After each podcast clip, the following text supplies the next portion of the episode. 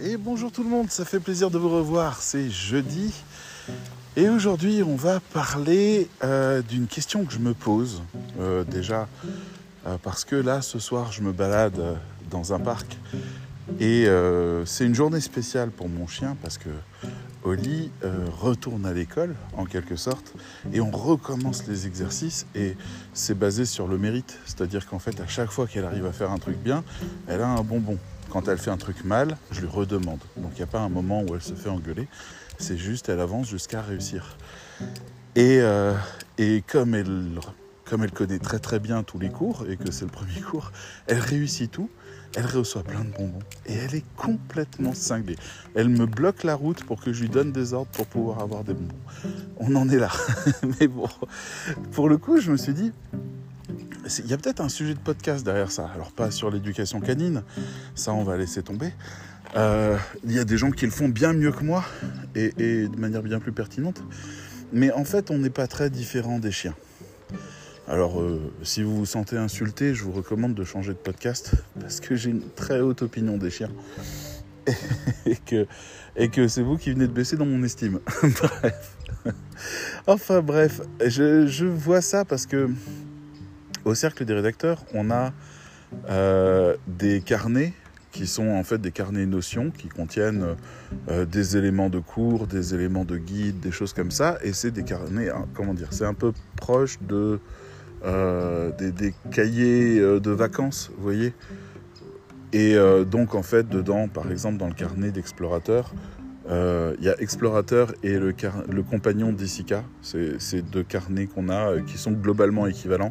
Il y en a un qui est pour les gens qui prennent Explorateur, qui rentrent à l'intérieur du cercle. Il y a un petit peu plus de choses, notamment ce qui concerne le mentorat business. Et puis de l'autre côté, bah, c'est Issika. C'est une euh, formation moins chère, donc on a dû enlever quelques options. Mais le niveau de qualité de cours est toujours le même. C'est une formation dédiée à Madagascar, donc on essaie de donner l'accès à un maximum de gens. Mais globalement, le, carnet, c'est le même. Les cours, c'est les mêmes. Ils ont des masterclass. Enfin bref, tout ça. Je, passe les détails, c'est pas le sujet. Euh, donc en fait, les carnets contiennent des exercices. Je devais en faire deux par mois, donc j'en ai fait au mois d'avril, je crois, au mois de mai. Et puis là, juin, hmm, je cale. Et habituellement, quand je suis enthousiaste, je cale pas, je suis impatient, je fais les choses. Là, je me dis pourquoi je cale?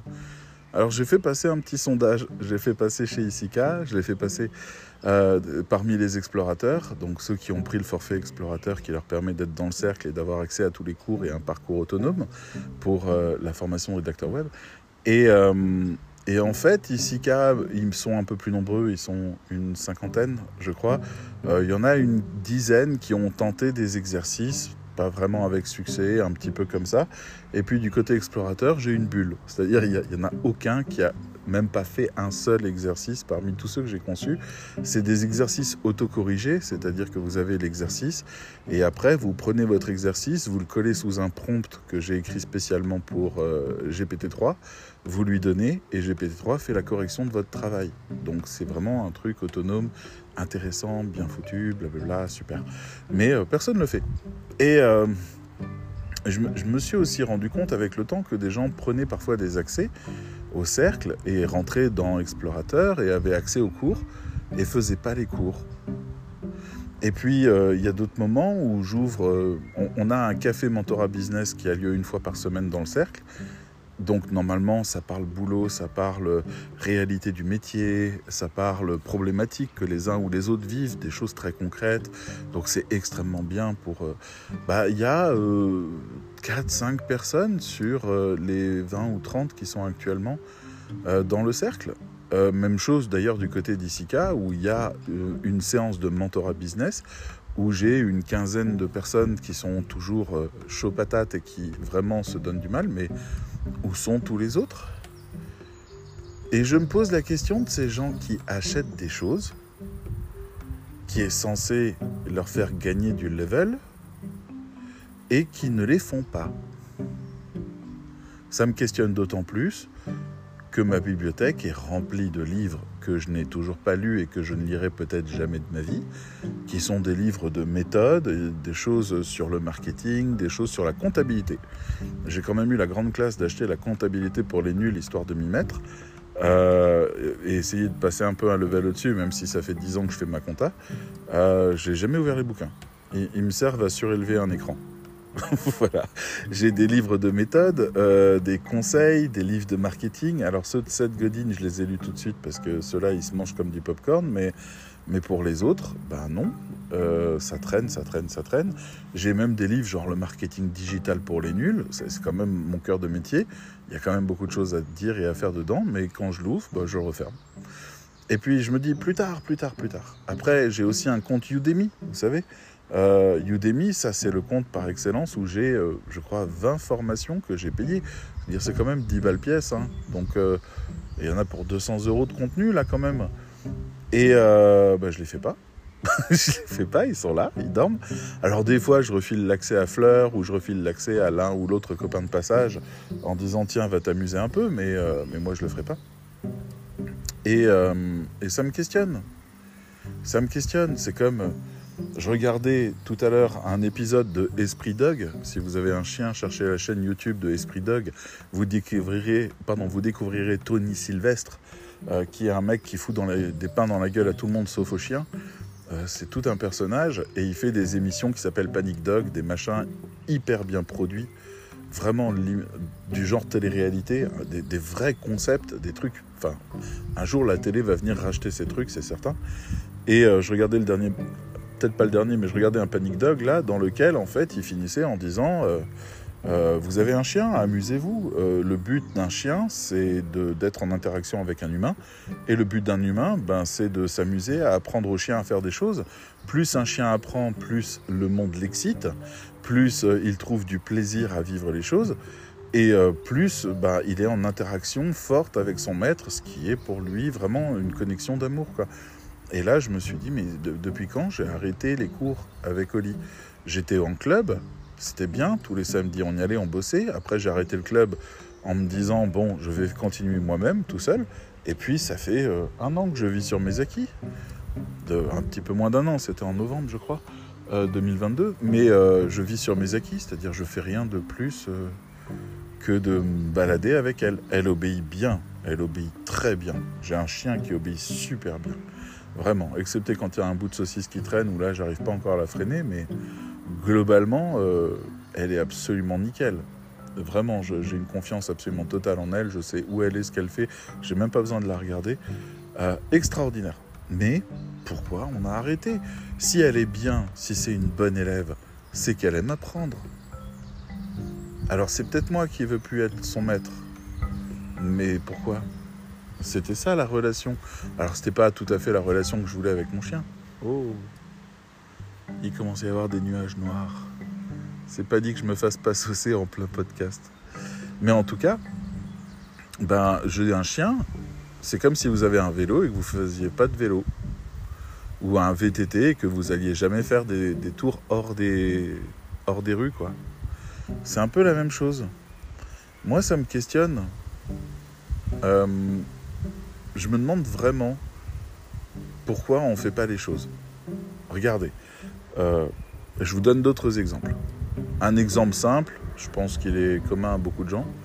Euh, je suis en surpoids et euh, je pourrais maigrir. Idéalement, si je perdais 10 kilos, je me sentirais à peu près bien dans mon corps. Là, je me sens un peu en surpoids. Vous savez, j'ai l'impression qu'il y a euh, quelque chose qui compresse ma poitrine quand je me baisse ou ce genre de choses, un peu comme si je portais un gilet. Alors si j'ai pris du poids, c'est parce que j'ai arrêté de fumer et que je me suis laissé aller en me disant je vais faire une frustration à la fois, vous voyez Et que bon, bah maintenant, faut, faut faire le chemin dans l'autre sens. Et, euh, et donc, il y a un effort à faire qui se mesure, hein, qui est sur un mois, deux mois, trois mois, trois mois max. Et j'atteins mon résultat. Tranquillement, sans violence, comme qui dirait. Après, si j'ai fait 20 kilos en moins, euh, là, je me sens vraiment bien dans ma peau. Là, c'est, c'est une nouvelle vie. C'est-à-dire même, je me sens beaucoup plus beau, beaucoup plus sûr de moi, beaucoup plus euh, à envoyer, à parler avec des inconnus, à pas me sentir... euh, je sais pas, on est un peu conditionné quand on est un peu fort euh, à, à avoir une espèce de petite critique dans le regard des gens ou de, de devenir un peu invisible. Donc là, je sais que ça changerait plein de choses.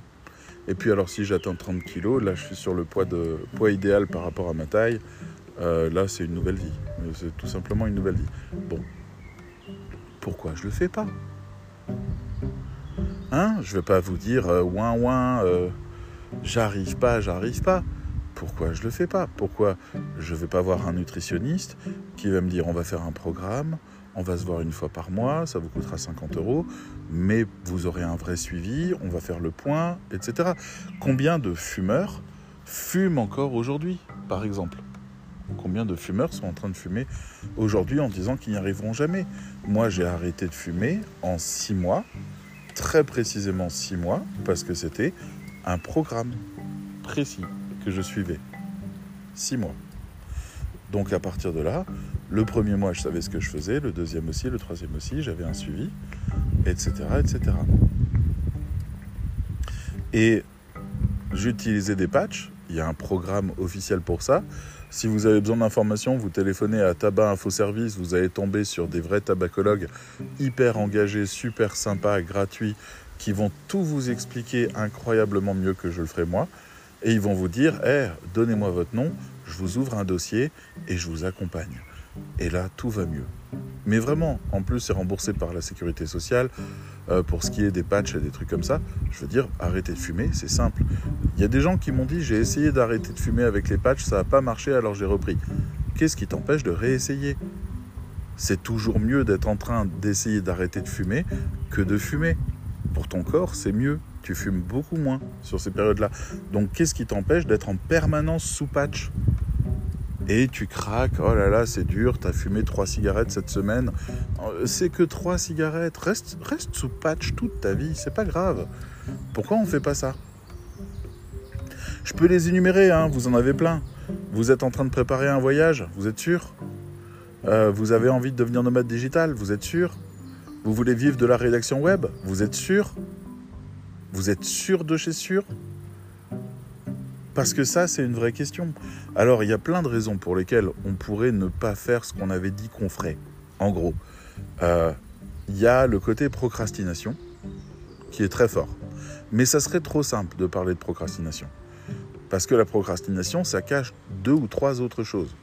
Ça peut cacher la peur de réussir. Ça existe. Ça peut cacher la peur de ne pas y arriver. C'est beaucoup plus fréquent. Ça peut cacher l'envie de valider le fait qu'on est nul. Ouais, ça, ça existe. Il y a des gens, on leur a dit toute leur vie qu'ils étaient nuls. Ils ont dit ah ouais, eh ben je vais vous prouver le contraire. Et au moment où ils peuvent prouver le contraire, eh ben ils sont nuls. Donc ils se disent ah bah de toute façon on me l'avait dit. Mais si t'es nul, réessaye. Réessaye encore, réessaye encore de chez encore et encore de chez encore. Je me souviens que dans, dans mon agence, à un moment donné, il y avait une jeune femme euh, qui vivait extrêmement mal le fait que quand elle me rendait des textes, je lui disais qu'ils n'étaient pas nickel. Et vraiment, je veux dire, c'était une torture pour elle. Elle me dit, mais je me suis défoncé, ils doivent être nickel. Et je disais, ben non, regarde, il y a telle petite chose qui manque, il y a celle-là, il y a celle-là. Et en fait, elle, est partie à un moment donné. Elle m'a dit, ouais, ben dans ce cas-là, tu me payes pas le dernier texte, elle s'est cassée. Euh, le texte n'était pas fini, donc bon, bah voilà. Mais, euh, mais je me suis dit, c'est incroyable à quel point c'était une souffrance pour elle de pas être nickel, de pas être top tout de suite. C'était très très dur. Et, j'essayais de lui faire changer un peu son logiciel en lui disant mais euh, tu te rends compte que tu pourrais tout simplement être indulgente avec toi-même, tu es en train de faire les choses pour la première fois ou presque. Laisse-toi le temps. Prends rendez-vous avec toi dans un mois et mesure ton, ton progrès en un mois. Peut-être que là, tu verras que tu as vraiment progressé. Mais sinon, du premier coup, c'est un peu difficile. Il y a des gens, ils n'ont jamais fait de rédaction web et ils me donnent des textes en disant qu'est-ce que tu en penses? Et je leur réponds, j'en pense que je suis rédacteur web senior, que toi tu n'as jamais fait de texte, donc je vais te le démonter. Parce qu'il n'y a pas de magie. C'est pas possible d'être euh, génial et de maîtriser. Euh, bonsoir. Bonsoir et de maîtriser, je sais pas, 80% des règles, 90% euh, des règles de la rédaction web du premier coup. Je veux dire, moi, mes briefings, ils font 4 pages et il manque rien quand j'ai fini le texte. Et tout est nickel et c'est des concepts complexes et je les tiens. Donc ne viens pas me dire que, ah là là, t'as du talent. Il n'y a pas de talent. Il y a du travail, il y a de l'apprentissage, il y a de l'expérience, il y a de la compréhension, il y a beaucoup de lectures, il y a beaucoup de révisions, il y a des leçons, il y a des formations, etc. Mais il n'y a pas de talent à un moment donné. Il peut y avoir un talent à écrire avec un peu de style. Mais pour réussir un objectif de marketing, soit le gars il y va à l'instinct et je lui fais aucune confiance, parce que ça marche tant qu'on est dans son credo, et puis dès qu'on n'y est plus, bah ça y est, il fait de la merde. Je me souviens d'une rédactrice qui faisait ça. Tant qu'on lui disait de faire un truc qui ressemblait à son univers, c'était fabuleux. Dès qu'elle sortait de son univers et qu'il fallait travailler, faire des fiches éditoriales, étudier la marque, trouver le style, etc., il n'y avait plus personne et elle sortait des trucs qui étaient médiocres. Et ça, bah ça, c'est pas professionnel. Aujourd'hui, je la revois, elle continue à faire son travail et elle a axé toute sa communication sur le fait de faire uniquement les choses qu'elle sait faire dans son univers. Donc elle demande aux gens s'ils veulent son univers. Pourquoi pas? Mais, euh, mais j'aurais du mal à dire c'est une professionnelle parce qu'elle n'est pas handicapée du reste. Elle a juste pas les compétences. C'est une personne qui a déterminé un certain talent pour certaines choses. Ah, Oli, Oli, c'est non. C'est non. Je veux bien que tu viennes. Viens. Excusez-moi une seconde. Elle est sur le petit muret. Fais le tour. Hop, on va attendre qu'elle vienne. Oli. Là. Hop, elle est en train de faire le tour. Parce qu'elle avait trouvé des autres poulets, voyez-vous. Il y a des gens qui mangent des poulets dans le parc et qui oublient. C'est bien, mon chien. Tiens. Hop, elle a eu sa friandise. C'est bien, bouge. Voilà, elle repart. Euh, donc oui, le professionnalisme, c'est le fait d'être un peu tout terrain et de pouvoir répondre à un peu toutes les demandes avec efficacité. C'est ça qui compte. C'est le fait de pouvoir aider un client en lui donnant exactement ce qu'il veut et ce dont il a besoin et ce qui fait sens pour lui. C'est ça qui compte. Les autres, ils procrastinent. Ils procrastinent pourquoi? Ben, Elle, par exemple, euh, elle m'a déjà dit un truc du genre euh, Je veux pas trahir mon univers. Non, c'est de la peur. C'est pas grave, mais c'est de la peur. T'as peur d'être de nouveau nul, c'est-à-dire euh, débutante. Dès que tu sors de ton point de talent, en quelque sorte, bah, tu redeviens une débutante. Bah, renforce ce côté débutant. Sois humble, sois une élève. Dis-toi que tu ne sais pas et que tu apprends et que tu progresses. Ne viens pas nous dire je n'y arrive pas. Ça n'existe pas, je n'y arrive pas. Combien de fois as-tu essayé? Si c'est en dessous de 10 000, tu n'as pas le droit de dire je n'arrive pas. Parce que ceux qui y arrivent, ils ont essayé 10 000 fois. Ce que vous ne voyez pas, c'est ça. C'est que ceux qui savent plus que vous, ceux qui sont meilleurs que vous, ceux qui ont plus de talent que vous, eh ben c'est aussi des gens qui ont une discipline et un jugement sur eux bien plus féroce que vous ne le serez jamais c'est des gens qui vont se mettre la pression à mort ou c'est des gens qui vont se passionner pour le sujet au point de lire tout ce qu'ils trouvent et étudier tout ce qu'ils trouvent et c'est du petit lait. C'est pas les profils débiles qu'on voit sur LinkedIn euh, qui arrêtent pas de vous dire qu'en fait euh, le marketing coule dans leur gorge et que ça leur donne des frissons et qu'ils vivent des choses extraordinaires. Non, non, c'est pas ça. C'est euh, des gens qui ont de la discipline. Alors j'en parlais à quelqu'un il y a pas longtemps. Ah bah oui, pardon. Euh, c'était dans le mentorat, si je ne me trompe pas. Il euh, y a Stéphane, si je me souviens bien, donc de mentorat de Madagascar, euh, de Isika, il y a quelques jours. Et Stéphane me disait, je n'arrive pas, je c'est compliqué, il y a beaucoup de cours, qu'est-ce que je dois faire? J'arrive pas à travailler, je ne sais pas si je suis bon ou pas. Et je lui ai dit, sacrifie une heure par jour à ce projet. Pendant une heure, tu es obligé de rester devant ton ordinateur et tu lis les cours. Et c'est une seule heure. Le reste, tu peux faire ce que tu veux. Une heure. Et on en reparle dans un mois. Je lui ai dit, je te donne rendez-vous, tu reviens dans un mois. Et dans un mois, on aura une discussion sérieuse sur ce que tu comprends et sur ce que tu ne comprends pas. Mais d'abord, tu sacrifies une heure par jour. Voyez à quel point les choses sont simples. On sait déjà la réponse. On sait qu'arrivé dans un mois, il saura plein de trucs. Il aura compris plein de choses. Il aura évolué sur plein de questions. Parce que même quand il aura lu tous les cours, ce qui lui prendra pas plus de 4 heures, euh, nous, on a 200 pages de cours, euh, il y a 30 heures de vidéos euh, divisées en sous-parties avec des mini-formations qu'on n'est pas obligé de faire dans l'instant. le, formation principale doit contenir une dizaine d'heures de vidéos, je pense. Ouais, non, ça fait déjà beaucoup. Je sais pas trop, mais en tout cas, il y a énormément de vidéos. Mais rien que lire les cours, les 200 pages, vous pouvez faire ça en 4 heures. Tranquille, sans forcer. Bah, une fois que vous avez fait ça, vous avez quand même déjà un sérieux panorama de ce que vous avez devant vous, hein, de, de, ce qui est votre métier. Vous vous connectez à des choses et vous comprenez des choses. Et à partir de là, vous faites d'autres choses. On a une discussion en ce moment dans le cercle, notamment chez les élèves de rédacteurs pro. Euh, ils sont 8 et 9, euh, pardon.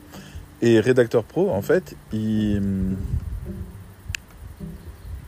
certains me disent il y a beaucoup trop de travail. D'autres me disent j'avais très envie de me noyer dans l'univers, donc c'est parfait. Alors c'est vrai qu'il y a un travail sur de, un site internet, il y a des débats qui doivent organiser toutes les semaines et il y a des exercices qui doivent faire toutes les semaines en plus de lire tous les cours et il y a un cours magistral en prime qui donne un peu le ton de la semaine. Voilà, ça vous donne un peu l'ambiance générale. Euh, ça, c'est juste les cours euh, de base. Après, il y a encore d'autres choses qu'ils peuvent faire à côté, etc. Mais, euh, mais en tout cas, ben, tout le monde a son attitude et il y a des gens qui vivent pas bien le fait de ne pas réussir à tout faire. Que tout ne soit pas absolument nickel, que tout soit pas parfait. Je comprends. Je comprends. Dans un univers dans lequel on n'a pas arrêté de vous donner des notes. Oh, c'est pas vrai. Oli Oli Lâche Lâche Viens ici tout de suite. Oli excusez-moi, elle est en train de manger un truc mort. Dès que je reste assis, de toute façon, elle fout le bordel. Ici, tout de suite, elle arrive en courant, elle a la queue qui bouge. Tiens, ta récompense. C'est bien, bravo. Allez, casse-toi. Bouge. On va se remettre en route. De toute façon, il commence à y avoir un peu de rage. Mais euh, bon, on y va doucement. Euh, les oiseaux volent quasiment. Enfin là, les oiseaux, ils sont par terre. Hein, ils marchent. Donc je me dis que le rage va être particulièrement féroce. On va se rentrer donc. Euh, mais en tout cas, trop de travail, trop d'engagement, trop difficile. Il y a aussi des questions de priorité. Pourquoi on ne fait pas les exercices? Ben, Par exemple, parce qu'on a du mal à les prioriser. Parce que les exercices, c'est des blocs d'une heure ou deux heures. Euh, ben, dans votre journée, vous n'avez peut-être pas une heure ou deux heures consécutives. Donc vous attendez. Vous attendez que les une heure ou deux heures arrivent, qu'à un moment donné, vous les avez et que vous pouvez les faire. Donc il y a des gens, ils attendent le week-end. Mais le week-end, ils font autre chose. Parce que la famille vient, parce qu'ils sont fatigués, parce qu'ils veulent dormir, parce que c'est... etc. Et finalement, ben rien. Et puis on attend, et puis ça devient compliqué, et puis ça s'entasse, et puis il y a des urgences, et puis le cours arrive, et puis il faut le faire, et puis j'ai pas lu, et puis s'il m'interroge, il se passe quoi, et puis oh là là, non mais la dernière fois déjà il m'a fait une remarque. Toutes ces choses-là, faut les changer. faut les changer. Alors là, je parle un peu de la formation parce que je sais qu'il y en a deux, trois qui m'écoutent, mais faut les changer dans votre logiciel de vie en général. Si vous avez quelque chose à faire qui prend trois heures, vous faites une to-do list de cette chose et vous la décomposez et vous faites des, des, travaux de 25 minutes et vous en faites 6. Et le job est fait. Alors 4, pardon. Et le job est fait. Et c'est bon. Et ça peut être fait en une fois, en deux fois, etc. Des capsules de 25 minutes, c'est l'idéal. Vous pouvez travailler sur plein de choses. Si vous démarrez pas en faisant une to-do list, moi je sais que j'ai une amie qui euh, là vient de, de faire un espèce de stress monstrueux parce qu'elle s'est retrouvée en surcharge totale de travail. Et elle m'a dit aide-moi et je lui ai dit ok fais une to-do list. Elle a fait toute la to-do list, elle l'a vidée, tout, absolument tout. Elle y a passé une demi-journée, elle a elle a tout listé, elle a fouillé tous ses agendas, tous ses carnets, toutes les tout doux qui traînaient. Elle a tout fusionné en une.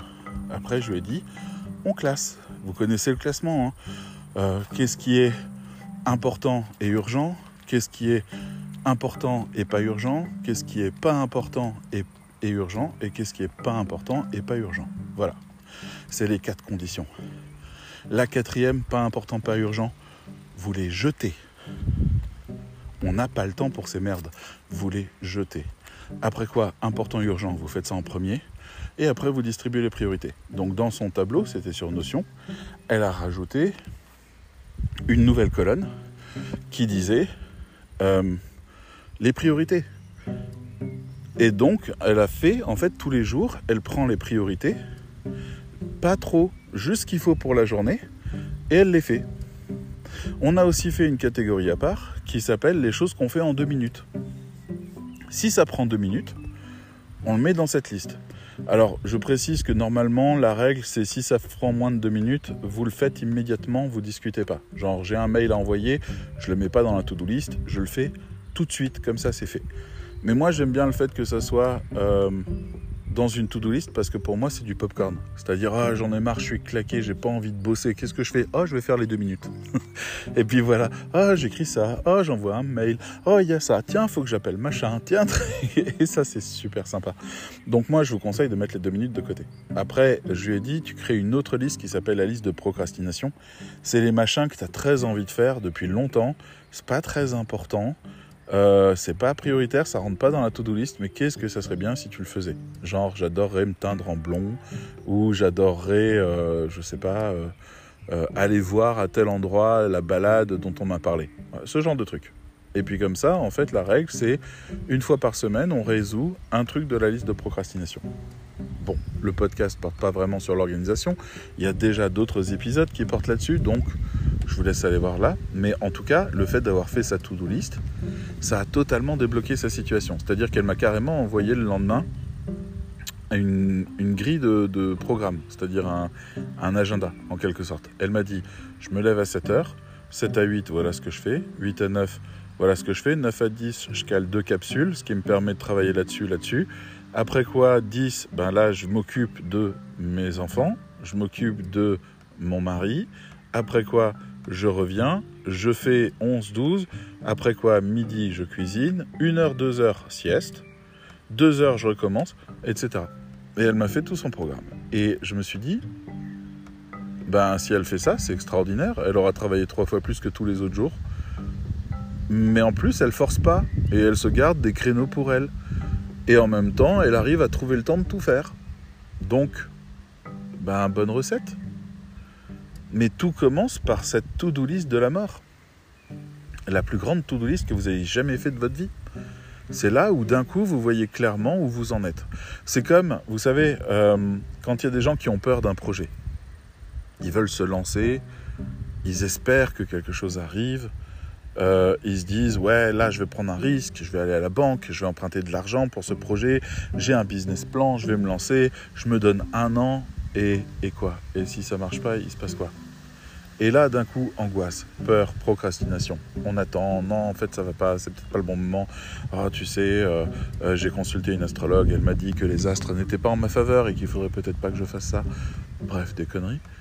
Et, enfin, sauf si vous êtes astrologue ou fan d'astrologie, auquel cas je vous respecte et je vous aime. mais dans l'absolu, l'exercice qu'on peut faire quand on est face à ça, c'est de dire ok, on va poser la liste de tout ce qui va arriver si ça marche pas. C'est-à-dire si ça marche pas, je suis en faillite. Si je suis en faillite, voilà la procédure. Je fais des recherches, je fais des recherches. Je note à quoi ressemble la procédure. Je regarde ce que ça va me coûter à moi. Je regarde ce que ça va coûter à l'entreprise. Je regarde quelle est la dose de risque que j'ai disponible. Je regarde s'il y a des aides qui vont pouvoir me rendre service. Je regarde s'il y a des gens qui peuvent m'accompagner là-dedans. Euh, je regarde s'il y a des choses qui font que ma chute est moins lourde si jamais j'y arrive pas. Je regarde combien ça me coûte d'avoir tel ou tel consultant qui sait faire telle ou telle chose pour pouvoir euh, garantir tel ou tel résultat. Bref, une fois que j'ai ça, mais il n'y a plus de peur. Parce que oui, il va se passer des choses négatives si j'y arrive pas, c'est sûr. Mais je les connais. Je les évalue et je les accepte. Une fois que je les ai acceptés, j'ai plus peur de rien. Il n'y a plus de problème. Mais il faut commencer par les accepter. Donc c'est un peu ça. Qu'est-ce qui fait que les gens ne, ne se forment pas comme des fous à la rédaction web? C'est une question que je me pose souvent. Je les vois, ils sont là. Sur LinkedIn. Tous les jours, ils publient un truc parce qu'on leur a dit de publier un truc. Ils parlent de choses qui n'intéressent absolument jamais leurs clients. Clients qui, de toute façon, ne sont pas dans leur réseau LinkedIn. Donc, euh, il n'y a que des rédacteurs web ou des copains. Euh, ils publient des trucs un peu bizarres. Alors, je sais que je ne suis pas un exemple, j'ai publié un clip aujourd'hui. Bon, on me l'a bien rendu, personne l'a liké, personne l'a commenté. Donc voilà, on m'a bien signifié que ça n'avait pas sa place sur LinkedIn. C'est un super clip, vraiment. J'adore en plus ce morceau. Mais c'est pas grave. Et euh, donc les gens publient des machins. Il y en a, y en a un par exemple que j'aime bien. Il a publié pendant quelques mois le fait que ChatGPT était une horreur pour lui et euh, que c'était la pire chose qui pourrait arriver. Bonsoir. Et euh, bah, aujourd'hui, il dit qu'il le teste, il demande aux gens euh, leur avis sur le travail qu'il fait et il le trouve génial. Et j'ai pas vu la transition, le moment où il dit Ok, je me suis trompé. Non, il n'y a pas de suite, il n'y a rien, mais juste pourquoi tu t'es pas formé? Pourquoi tu t'es pas formé au point de repérer immédiatement la plus-value de LinkedIn, euh, de LinkedIn, de ChatGPT? Je veux dire, ChatGPT, moi je suis arrivé devant, je sais plus exactement ce qu'a été mon premier prompt, mais ça devait être un truc du genre fais un résumé de ce texte. Puis il me l'a fait, j'ai dit toi, t'es mon nouveau meilleur ami. Après, j'ai eu peur, comme tout le monde. Je me suis dit, mais euh, tous nos clients vont l'utiliser, ça va être l'horreur. Et puis j'ai lu la presse et je disais mais ils sont cons les gens ou quoi? Ils arrêtent pas de dire que ChatGPT il écrit mal, que c'est ennuyeux, qu'il fait des fautes, qu'il y a des hallucinations. Moi quand je l'utilise, il marche très bien. Et il fait jamais de fautes et, et il fait pas d'hallucinations et il a du style et il a de la gueule. Et puis j'ai vu leur prompt par hasard. Je me souviens du jour où quelqu'un a partagé un prompt sur euh, sur euh, YouTube. C'est un gars qui s'appelle Oh, Wizard, ah non, c'est son, podcast. Instant IM, je crois, quelque chose comme ça. C'est un gars qui fait des sites euh, de merde en, en comment s'appelle, en dropshipping, et puis qui, se sent une référence dans le domaine. Donc c'est une référence dans le domaine du SEO, dans le domaine de, dans le domaine de créer des sites web qui marchent, ça c'est sûr. Par contre, euh, en termes de plus-value quelle qu'elle soit, ça n'existe pas. Mais il fait de la thune, donc euh, il, représente les gens de ce corps de métier qui n'est pas le mien et qui n'a pas du tout mes valeurs. Mais euh, je, ne le déteste pas du tout. J'aime beaucoup l'écouter. Je le trouve intéressant. Et euh, donc à un moment donné, il a fait ouais, j'ai fait un prompt sur ChatGPT. Vous allez voir, ça permet de sortir des textes SEO extraordinaires, super bons. Donc je récupère son prompt, tout content. Je me dis je vais le tester. Donc je le mets en place et et je comment dire je, j'ai un résultat et je trouve que le texte est médiocre. Mais bon, ok, il a des mots-clés, ok, il est ordonné, ok, il y a des titres, euh, mais il, fait des erreurs de sens, euh, il y a des endroits où il est lourd à crever, euh, il n'y a, pas de, a pas de style, il n'y a rien, quoi. Donc, je suis un petit peu perturbé par ça, quoi. Ah, j'ai des gens qui parlent fort qui arrivent. Désolé, je vais essayer de parler plus fort qu'eux. Et et donc, je me pose la question de savoir si, euh, si le prompt a un problème ou pas. Donc, j'avais même pas lu le prompt. J'étais encore dans l'idée que c'était des tours de magie, vous voyez. Je prends le, prompt, je le mets et, à la casam. Eh ben, j'ai lu le prompt et en fait, le prompt, je l'ai trouvé horrible. Je me suis dit, mais si moi, on me parlait comme ça, si on m'expliquait les choses comme ça, si on me donnait des ordres comme ça, mais je ferais de la merde aussi. Juste parce que c'est absolument pas clair. Genre, il répétait dans son prompt six fois de suite la même règle de quatre manières différentes, et la septième, il la contredisait. Donc, c'est vraiment, imaginez, euh, mets les titres en gras, mets les titres en gras, mais pas les titres en gras. il y avait ça. Et c'était vraiment des bouts de ficelle. On voyait qu'il y avait des styles dans le prompt qui étaient différents. Un endroit, il vous voyait, à un autre, il tutoyait. À un endroit, euh, il était poli. À un autre, il était exigeant. Et à un autre, il était radical. Et, je me disais, mais c'est pas possible. Et c'est là où j'ai compris, en fait, que ChatGPT, ben, il essayait sincèrement. c'est ce que j'ai découvert à ce moment-là. Donc, qu'est-ce que j'ai fait? Je me suis dit, je vais essayer de lui parler plus gentiment. Alors, je vais commencer à, à lui d'abord mettre des formules de politesse. Il en a rien à foutre. C'est pas la peine. C'est voilà, ça lui parle pas. Euh, après, j'ai commencé à mettre des consignes, un peu dans un certain ordre, Après, je me suis dit, ben, en fait, il trouve pas, enfin, il invente des informations. Ben, il est comme moi, il s'en souvient pas très bien, donc je vais lui donner les informations. Donc très spontanément, je lui ai dit tiens copain, euh, je te donne la documentation pour que tu t'en sortes mieux. Et là, il m'a répondu ah ouais, ben là ça va être facile. Et vram, il me claquait un truc. À un moment, je regardais le texte, je disais ouais, tu sais dans le texte que je t'ai donné, il y avait quand même beaucoup de références, il y avait des dates, il y avait des noms, il y avait des citations. J'aimerais bien en avoir encore. Et lui, il me disait T'en veux encore? Ok. Et puis, il me les remettait. Et puis, il me les intégrait super bien. C'était vraiment bien. À des moments donnés, je lui disais Tiens, j'ai un texte là, mais je trouve qu'il n'est pas bien, il est mal écrit. Tu pourrais me le refaire un peu mieux, mais comme si, euh, voilà, comme si c'était moi, comme si j'avais. Il me dit D'accord, t'inquiète. Et il me le refaisait nickel. Donc, je me suis rendu compte que ChatGPT, en fait, c'était un autre moi. C'est-à-dire, c'est quelqu'un qui essaye de bien faire tout le temps et qui sait pas forcément bien faire. Mais si tu lui expliques, eh ben, il va essayer sincèrement. Donc ça, c'est un très bon début. Et c'est là où je commence à, me rendre compte d'un truc qui est totalement dingue, une grande vérité que je vous donne là maintenant. Je vous donne le secret de ChatGPT, le secret de ma nouvelle formation rédacteur web augmenté. Je vous le résume en une fois, en une seule phrase. C'est ChatGPT, il faut lui parler comme un rédacteur web. Alors là, vous êtes en train de vous imaginer que je l'insulte. pas du tout. pas du tout. Non, non, un rédacteur web qu'on estime, un rédacteur web qui a le respect des gens parce qu'il travaille bien et qu'il a besoin, humblement, qu'on lui donne toutes les clés, tout le matériel et l'ensemble des consignes pour pouvoir bien travailler. Quand j'ai fait mon premier prompt vraiment un peu solide avec ChatGPT, j'ai fini en lui disant je fais un vœu comme un client, parce que j'enseignais à mes élèves que le client, il ne faut pas lui demander ce qu'il faut comme texte, il faut lui dire quel est votre vœu.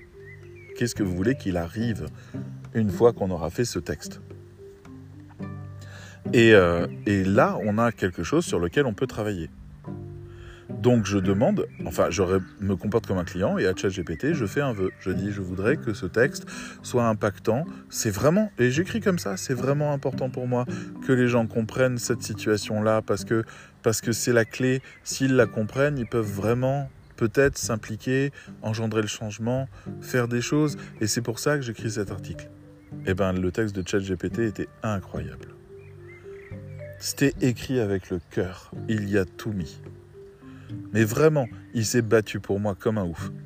Et c'est là où j'ai compris que ChatGPT, c'est un outil professionnel utilisable que par des professionnels. Les programmeurs peuvent l'utiliser parce que les programmeurs savent quoi lui demander et savent vérifier si c'est bon ou pas. Les, euh, Je suis en train de regarder mon chien en train de manger des trucs encore, j'en peux plus. Dès que je la regarde, elle est en train de manger un truc par terre. elle me flingue. Bref, euh, les programmeurs peuvent l'utiliser, les community managers peuvent l'utiliser. Arrête, viens ici. Désolé. Les community managers, ils peuvent générer des prompts, euh, pardon, ils peuvent faire des prompts qui génèrent des posts qui sont extraordinaires. Mais extraordinaires. Et ils peuvent développer des stratégies de communication sur une semaine, deux semaines, un mois, en une journée. C'est complètement dingue ce qu'ils peuvent faire avec cet outil. Par contre, moi, je l'utilise, il me sort de la merde. Parce que je ne sais absolument pas ce qu'il faut attendre d'un bon poste. J'en connais pas la recette, j'en connais pas le pourquoi, je ne sais pas comment il marche. Donc forcément, ça va pas être bon. Bref, je reviens à parler de ChatGPT, c'est pas vraiment le sujet.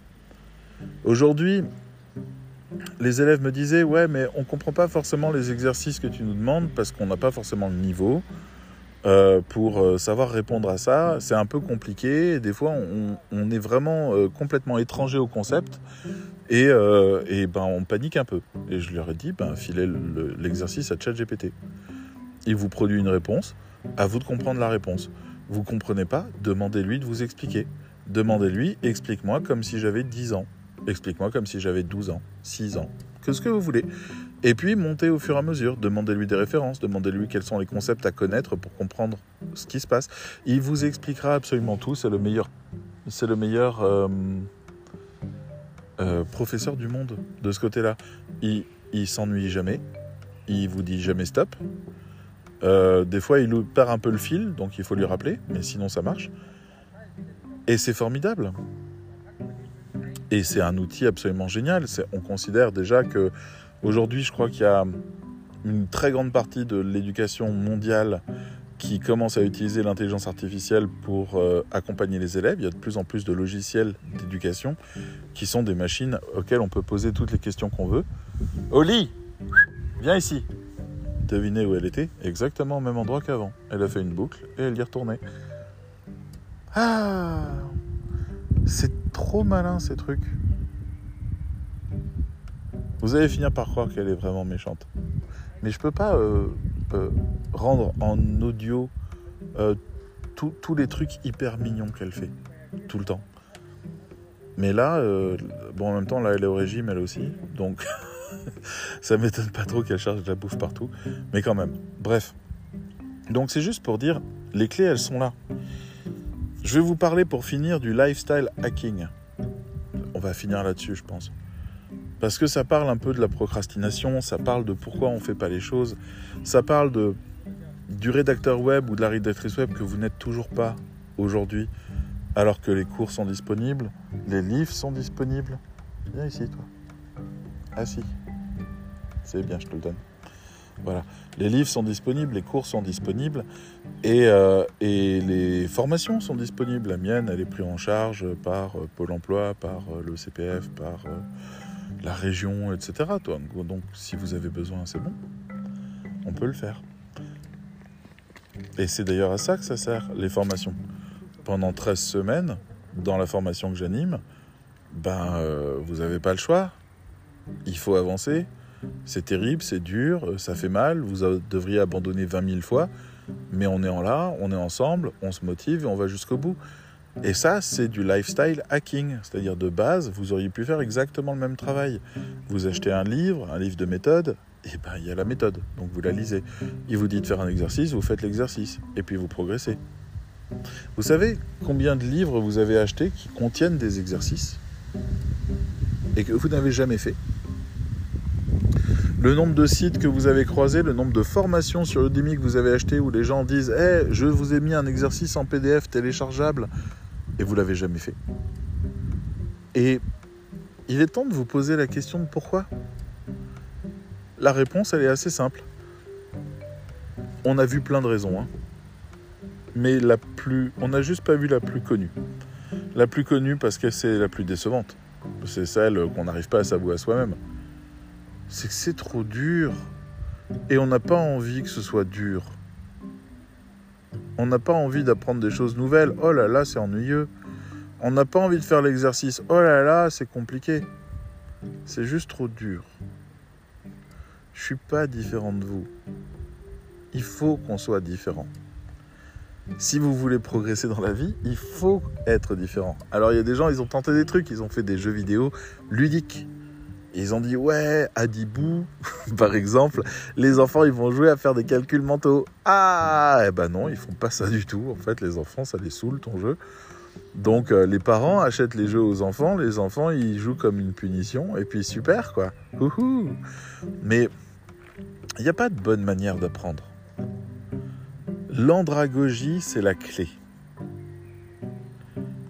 Alors je dis qu'il n'y a pas de bonne manière d'apprendre et après je vous dis qu'en fait il y a une super manière d'apprendre.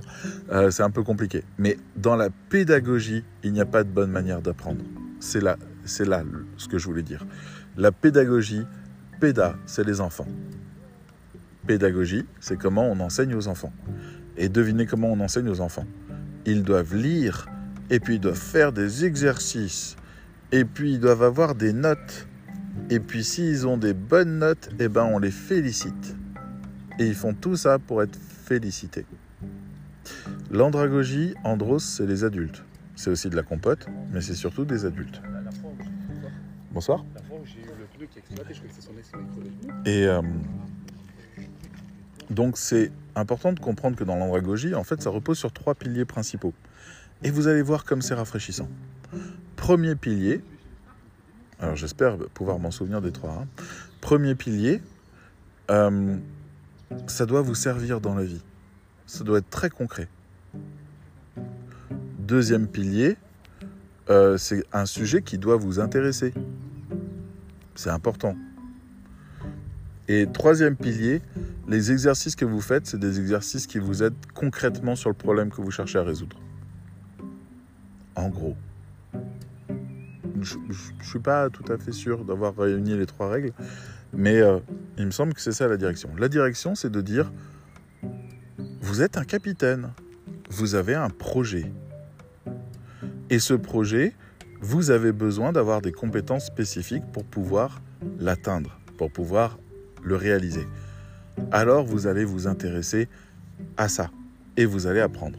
Exemple, vous passez un permis bateau parce que vous rêvez d'acheter un bateau et de voyager à tour du monde. Bon, bah, le permis bateau, c'est juste une formalité. Vous êtes là, vous apprenez, il y a des cours, vous les lisez, etc. Vous faites de l'aviation. Euh, je dis ça parce que j'ai appris que ma cousine avait un permis avion. Voilà. On, on se parle vraiment pas assez, elle et moi. Euh, vous faites de l'aviation. Eh ben, vous avez très envie de voler. Ben, vous allez apprendre. On vous dit, il faut que vous fassiez 500 euh, heures de vol. Eh ben, allez. Mais vraiment, genre 500, tu te rends compte 500 Ou 30, ou 50, ou 100 heures de vol, je sais pas. Tu, te rends compte du chiffre? C'est quand même fou. Et les gens, ils y vont. Bon. Euh, vous voulez apprendre un nouveau métier? Ben, on va se former pendant 13 semaines à la dure. Ok, ben c'est parti. Parce que j'ai ce projet, parce que je veux ce métier, parce que c'est vraiment un truc qui m'intéresse, parce que cet univers me botte. Et quand vous êtes dans ce logiciel-là, sincèrement, tout devient facile. Sincèrement, vous faites les exercices, même les exercices euh, qui ne sont pas corrigés, qui ne sont pas suivis, où il n'y a rien, où, euh, personne ne saura si vous avez réussi ou pas. Vous le faites pour vous. Vous le faites parce que vous, vous voulez progresser. Il y a un élève qui m'a dit Je suis désolé, j'ai pas fait l'exercice, euh, je, vous, je t'ai déçu. Et je lui ai dit Ça m'a pas déçu parce que moi, ça m'empêche pas de dormir. Moi, ma vie, elle continue. Il juste manque un exercice. C'est pas grave. Il m'a dit Dans ce cas-là, c'est moi qui suis déçu. Je lui ai dit Bah non, ça change rien non plus. Euh, pour toi, le fait de faire cet exercice ou pas, parce que c'est un exercice qui compte pas. Il a aucun impact sur ta vie, il changera rien. Tu vas pas gagner plus d'argent ou avoir des nouvelles opportunités parce que tu as fait l'exercice. Il n'y a rien. Il m'a dit d'accord, alors pourquoi faut qu'on fasse l'exercice? La réponse, c'est parce qu'on on a un projet. On a un projet et faire cet exercice nous rapproche de, la finalité. On a un projet on a envie de vivre quelque chose. Peut-être qu'on n'est pas dans la jouissance de l'instant, dire ah, j'adore jouer avec mon chien, c'est trop bien, mais on a un projet, on veut qu'il soit bien éduqué, on veut qu'il kiffe, on veut qu'il vive sa meilleure vie, j'en sais rien. Par exemple pour le chien, mais ça peut être pour le travail, ça peut être pour quoi que ce soit. On peut rêver d'aller vivre dans un autre pays. On peut rêver d'écrire un livre. On peut rêver d'être connu pour quelque chose. On peut rêver d'amener suffisamment d'argent à sa famille euh, pour que ça change quelque chose profondément dans le quotidien de tout le monde, on peut avoir ces rêves-là. On est des adultes, andros, andragogie. Rien ne se passe sans notre consentement. Nous devons être d'accord avec ce que nous faisons. Nous avons un projet. C'est ça la clé. La clé de tout et de toutes les procrastinations. Je vous dis à bientôt. Bye bye.